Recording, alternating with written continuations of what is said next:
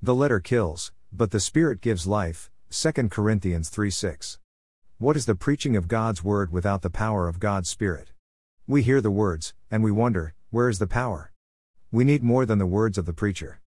We need the power of God. It's the power of God that brings the words to life. It's the power of God that reaches our hearts. It's the power of God that changes our lives. The Spirit of God takes the Word of God and speaks, powerfully, to us, calling us into new life in Christ and leading us on in our experience of this new life.